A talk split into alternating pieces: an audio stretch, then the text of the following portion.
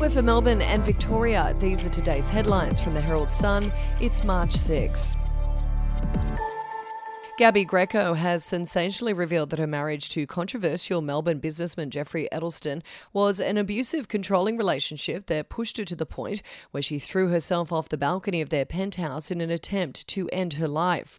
The New York artist, aspiring rapper, and former exotic dancer was pregnant at the time of the fall in June 2015 and subsequently miscarried, as well as suffering severe injuries, including a smashed hip, broken ribs, and a collapsed lung that put her in hospital for four weeks. At the time, it was reported that she'd fallen downstairs. Grecko's also revealed that Edelsten divorced her in November 2019 without her knowledge. She believed up until a few weeks ago that she was his widow. She claims the divorce papers were served electronically in September 2019, ending up in two email accounts she'd not used in years. Edelsten never told her their marriage had legally ended. Grecko, also known as Glitter Fox, Widow Fox, and Gabby Glitter, made the revelations in an affidavit as part of her Supreme Court action seeking a slice of Edelsten's estate. And if you'd like to read more on that story today, you can take out a subscription at heraldsun.com.au or download the app at the App Store. Volunteer firefighters are fleeing the CFA with more than 10,000 leaving the service since Daniel Andrews came to office. The number of operational volunteers has shrunk from 38,335 to 28,936 since 2013 14, with years of neglect being blamed for the worrying decline. In the same time, the percentage of operational volunteers has decreased as a percentage of the total workforce from 64% to 55 5%. CFA insiders are now warning urgent intervention is needed to avoid the potential collapse of the service if the trend is not curbed.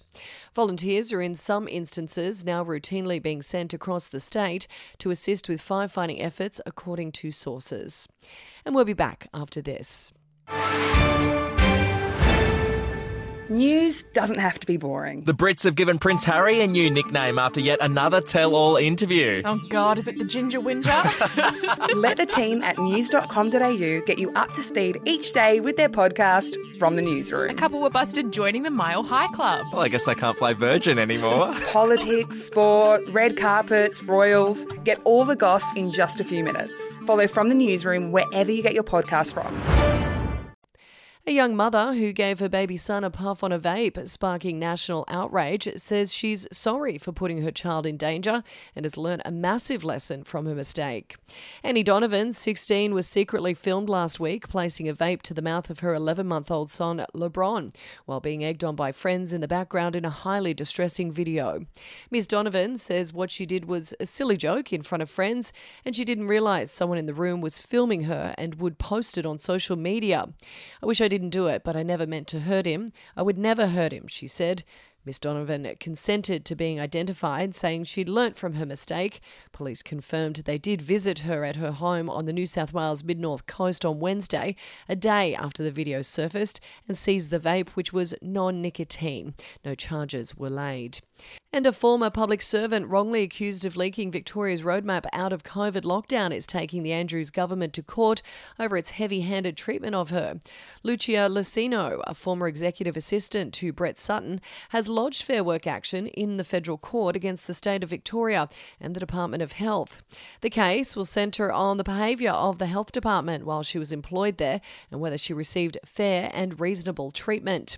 Miss Lucino's home was raided by police on September 30, 2020, after she was accused of leaking the state government's planned draft roadmap for easing COVID restrictions, which was published by the Herald Sun. And that's the latest headlines from the Herald Sun. For updates and breaking news throughout the day, take out a subscription at heraldsun.com.au. We'll have another update for you tomorrow.